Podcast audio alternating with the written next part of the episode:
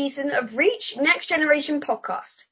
I'm Grace Jeffries and I'm thinking about my future. To help me with this, I'm speaking with successful women to get an understanding of the challenges they have faced throughout their careers, how they became them, and what tips they have for girls of my age. Today my guest is the amazing Alveena Malik, who is the CEO of 1 Million Mentors.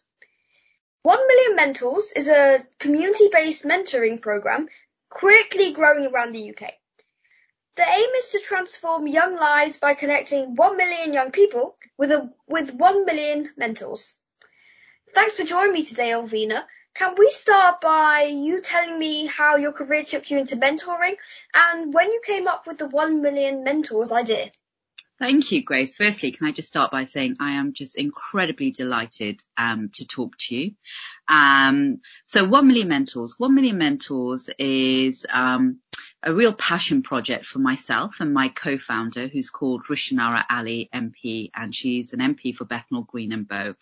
And both Rushanara and I um, sort of uh, came to know each other really when we first started our careers in government. She worked at the Home Office and I worked in what is now known as the Equality and Human Rights Commission.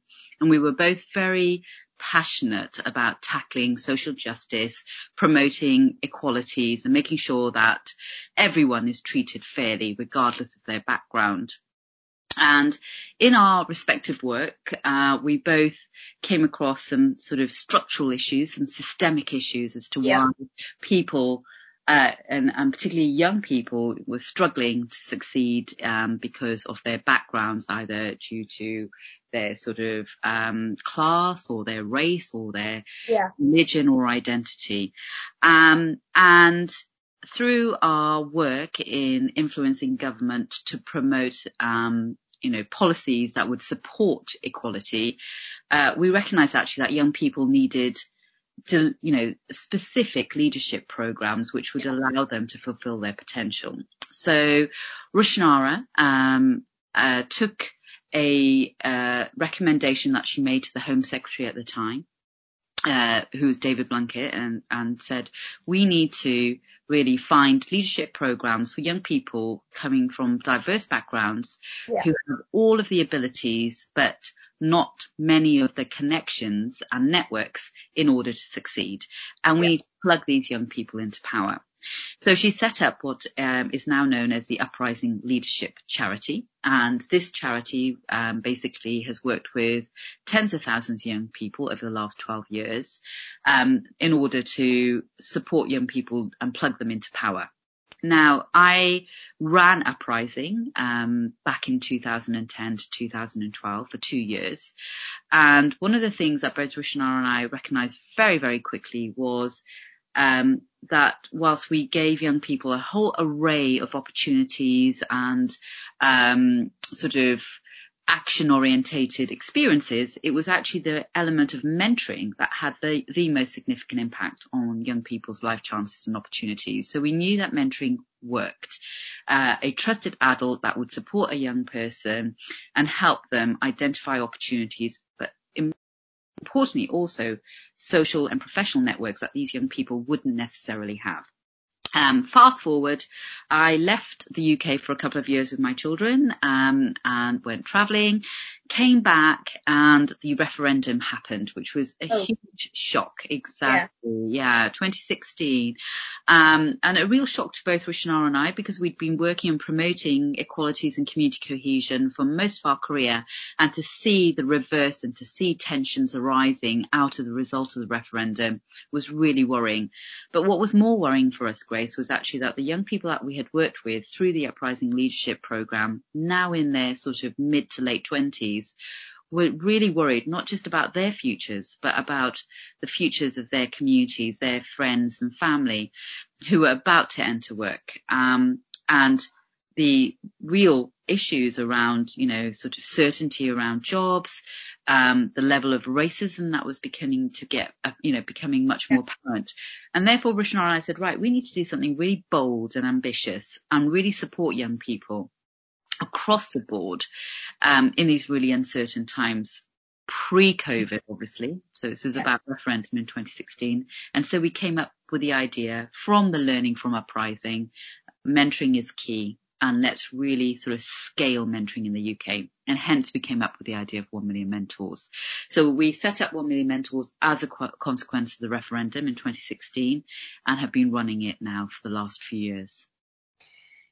Wow, that definitely seems like quite the journey that you've gone on, Alveena. Definitely quite, quite interesting having gone from real, from government kind of work to all this way to 1 million mentors. That's right.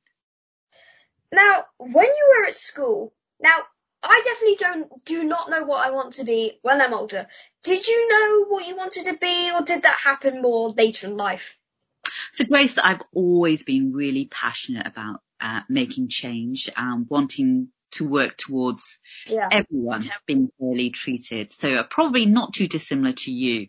Um, and this passion really has dictated my choices and decisions in terms of the degree that I took, the masters, and then into my working life. So, um, I think it's fair to say that, um, you know, the first job that I had was at the uh, Commission for Racial Equality. It was my dream job. And through that, really, I've then gone on and worked, as you said, in government. I've worked in the public sector. I've worked in the third sector. Um, but the whole, whatever I do is with a view really to do something meaningful and make a change. And, and that's what inspires me and that's what, uh, drives me. But I'm also keen to sort of make sure that I broaden my experiences and not just stay in one job uh, in one sector. So I'm always keen to learn and always keen to engage in different sectors, but with that principle of whatever I do makes um, a positive change. Well, I know you went to university, obviously, but um, how important do you think it actually is to go with now there are loads of apprenticeships everywhere? Yeah. Yeah, very good point, Grace. Um, look, it was important for me at the time, um, not just for the academic experience, but also the student experience. Um, and importantly at that time, uh, when I went, it was probably the main pathway for good job prospects. And I think you're absolutely right, Grace, that there are so many alternative pathways now for young people like you. And it, it doesn't have to be university. And there are some really exciting apprenticeship schemes out there that in some way are probably and possibly a more direct route to, um, you know, better prospects and good pay than necessarily going through the university route, um, and potentially, um, having a situation where you have a significant debt when you leave um, and yeah. go into work. So I think things have changed. Um, and I think everyone has to make a decision based on what they want really. You know, I don't think there is a one size fits all anymore. It, there was for me, um, I think, but not for your generation. Well, I know you worked with the Equalities and Diversity Committee for the Law Society. To be honest, I don't think of the law industry as the most diverse industry that we have, but I hope there is some changes in the, in the next couple of years. What progress do you think the Law Society has made in equality and diversity since you have left? Oh, such a great question, Grace. I think, I think, um, I think most institutions, Grace, want to embrace equality. Um, I don't think really, and even more so now than ever before, we're a hyper diverse country, um, and we're a hyper diverse world. And I think the idea of having conformity or groupthink, um, doesn't make good business sense. So there is a imperative to change and the Law Society, like most institutions, recognises that. But I think you're right. There is a very long way to go. I think we know that in terms of, you know, at the most senior levels, when it comes to judges, um, you know, only 7% of our country, mostly privately educatedly, private educated, mostly white, mostly male, tend to be yeah. judges in the most senior positions across most sectors. So there is a long, long way to go. Um, I would hope, uh, and I saw with the Law Society that there were small steps, um, looking at ways of finding role models within the Law Society, which would encourage people to apply from different groups, uh, marginalised and underrepresented groups, and be supported, mentored, buddied, um, et cetera, et cetera, um, into uh, law. That was very much an approach that the Law Society took. Um, and it also, you know, wanted to be much more outward focus and, and engage at school level with young people like you. So starting early and inspiring young people into the sector. So I think it's, it's, it, you know, it, it, this, the idea of change, the idea of having more diverse leadership is going to take a long while. Um, and the Law Society on its own can't achieve it. It has to be across the board and and it has to be, and I think there's much more recognition that's starting early with young people, ideally at primary school, if not early into secondary school, um, yeah. and supporting those young people through things like 1 million mentors and getting lawyers to mentor young people interested in law is a positive step forward. Definitely. Now, obviously we've all been hit by COVID with shops only just reopening and businesses trying to find what we now call a new normal, if we can call it that. How have you had to deal with the COVID-19 issues, both personally and professionally? So personally, I think I have to say, Grace, it's been a relatively positive experience. Um, mainly because, uh, yeah, mainly because I'm a mother of three daughters, and the fact that we were, you know, there was an imposition of lockdown and we had to stay at home has meant, as a working mum, I have been given the gift of time uh, to spend with my children, which has been fantastic. Um, particularly because Grace, I have a um, 18 year old who's just received her A level results and is off to university. Um, a 14 year old and a seven year old, you know, all going through different transitions in their life and just being there and having more time with them has been wonderful on a personal level. Additionally, I think the fact that I'm not rushing around and commuting and going across the country to promote 1 million mentors in the different regions has meant, you know, much better well-being for myself and having time to spend, you know, looking after my health and doing walking, which has been brilliant. For 1 million mentors professionally, I think it's been a real opportunity um, to be innovative and to pivot, which has meant that we have gone online. Uh, we we mainly delivered 1 million mentors via face-to-face engagement. Now we've gone online, which has opened up opportunities, um, Grace, to work with young people across the country.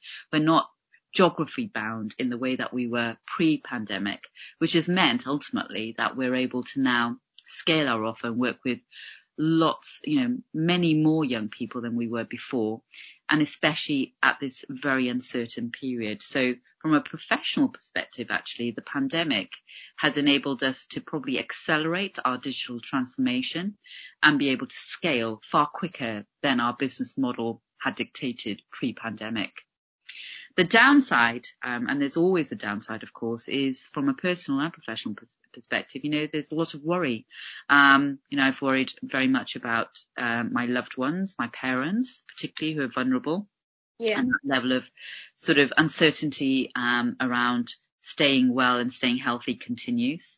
And I think as a CEO of an organization, um, like many organizations, there was a real threat to our sort of sustainability, our ability to continue. So, you know, we had to really um, think about redundancies, think about putting people on furlough, um, which were which were difficult. We made difficult decisions, but um, overall, I think we're a better organisation, and I'm a better leader and probably a better mother um, for going through this last 18 months.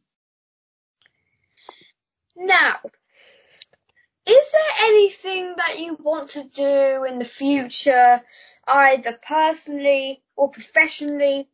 One thing that I can think of is maybe if you reach 1 million young people, you might need to rename your business to 2 million mentors. That's fantastic. Absolutely. Actually, one billion mentors, I think, is where Who we. knows? You maybe, maybe, maybe it'll be seven billion mentors, and you've connected the entire world. I love it. Absolutely. Of course, I've got global ambitions, Grace. Um, that's definite. And I do think actually, um, on a serious note, I think there is a real interest from other countries as to what One Million Mentors is doing in the UK. Um, I think for me personally, I think, you know, growth and change and being effective in different sectors is really important. Um, and I'm always constantly looking at sort of where I might make the greatest change next. So I think on a sort of professional level, I think that, you know, the private sector is a place I haven't worked in. Um, and I think the, that businesses, some of the most forward thinking um, businesses are doing some exceptional things around diversity and equality. And I'm really interested in that and being part of that and, and, and evolving. Social justice is clearly very important to you. Are we making progress in this area and what more would you like to see happen? Um, it really saddens me, Grace, because actually I think we're going in the reverse as a as a country. I think it's also a global phenomenon. Um, I think, um, you know, sort of we're regressing in terms of social mobility, uh, race equality, and tolerance. So yeah, there's, you know, it's not a good place that we're in at this moment in time.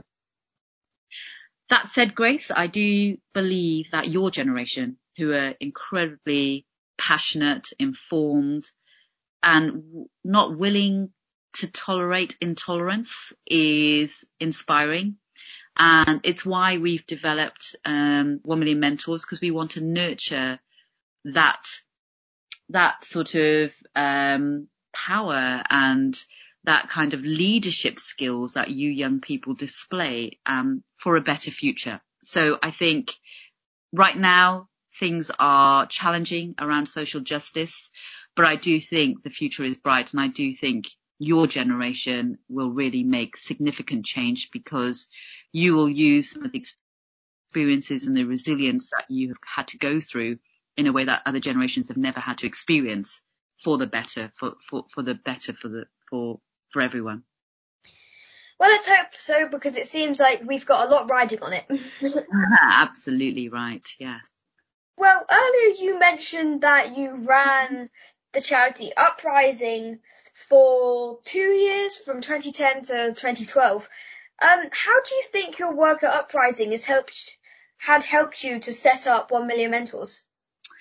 So that was my first role as um, a CEO of a small yeah. charity, um, and we took it to scale. We took it from one city to four, um, and I learnt a huge amount in two years. Uh, we engaged um, then the former prime minister and the former leaders of the party to become uh, different parties, political parties to become patrons, um, and through those connections really and continued connections, um, it was much easier to establish one million mentors yeah. because I understood the role of lobbying and influencing. Um, I understood the role of engaging with young people and identifying their needs and how we can support them and recognizing that actually mentoring is a really powerful tool for social mobility. And that's why we've sort of established 1 million mentors and it's very much driven from a history and a track record of working with diverse young people.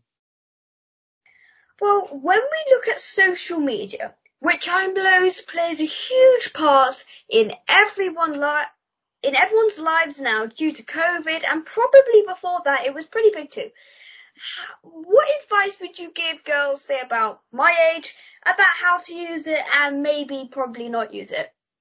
Great question, Grace. Um, as I say to my daughters who are not dissimilar to your age, only ever post things that you'll be proud to show your children in the future. Um, and I think there are three key things uh, that should underpin your, my daughter's, young women's engagement with social media, which are first, always engage with self-respect. Yeah. Um, maintain your dignity and dignity of others in your engagement. And three, which is really important, Grace, is remain kind. I think, you know, there's a lot of trolling. There's a lot of, um, negativity on social media. But yeah. I do think social media platforms can be a powerful tool for good if we follow those three principles. Well, I've really enjoyed chatting with you today, Alveena. Thank you so much, and I'm sure everyone listening will now be thinking about some of the choices they're about to make in their careers. Keep listening to the Reach Next Generation podcasts as I talk to many more brilliant women. Thank you to our sponsors Haines Watts, Levi Strauss, Swinton Insurance, and TalkTalk for their amazing and continued support.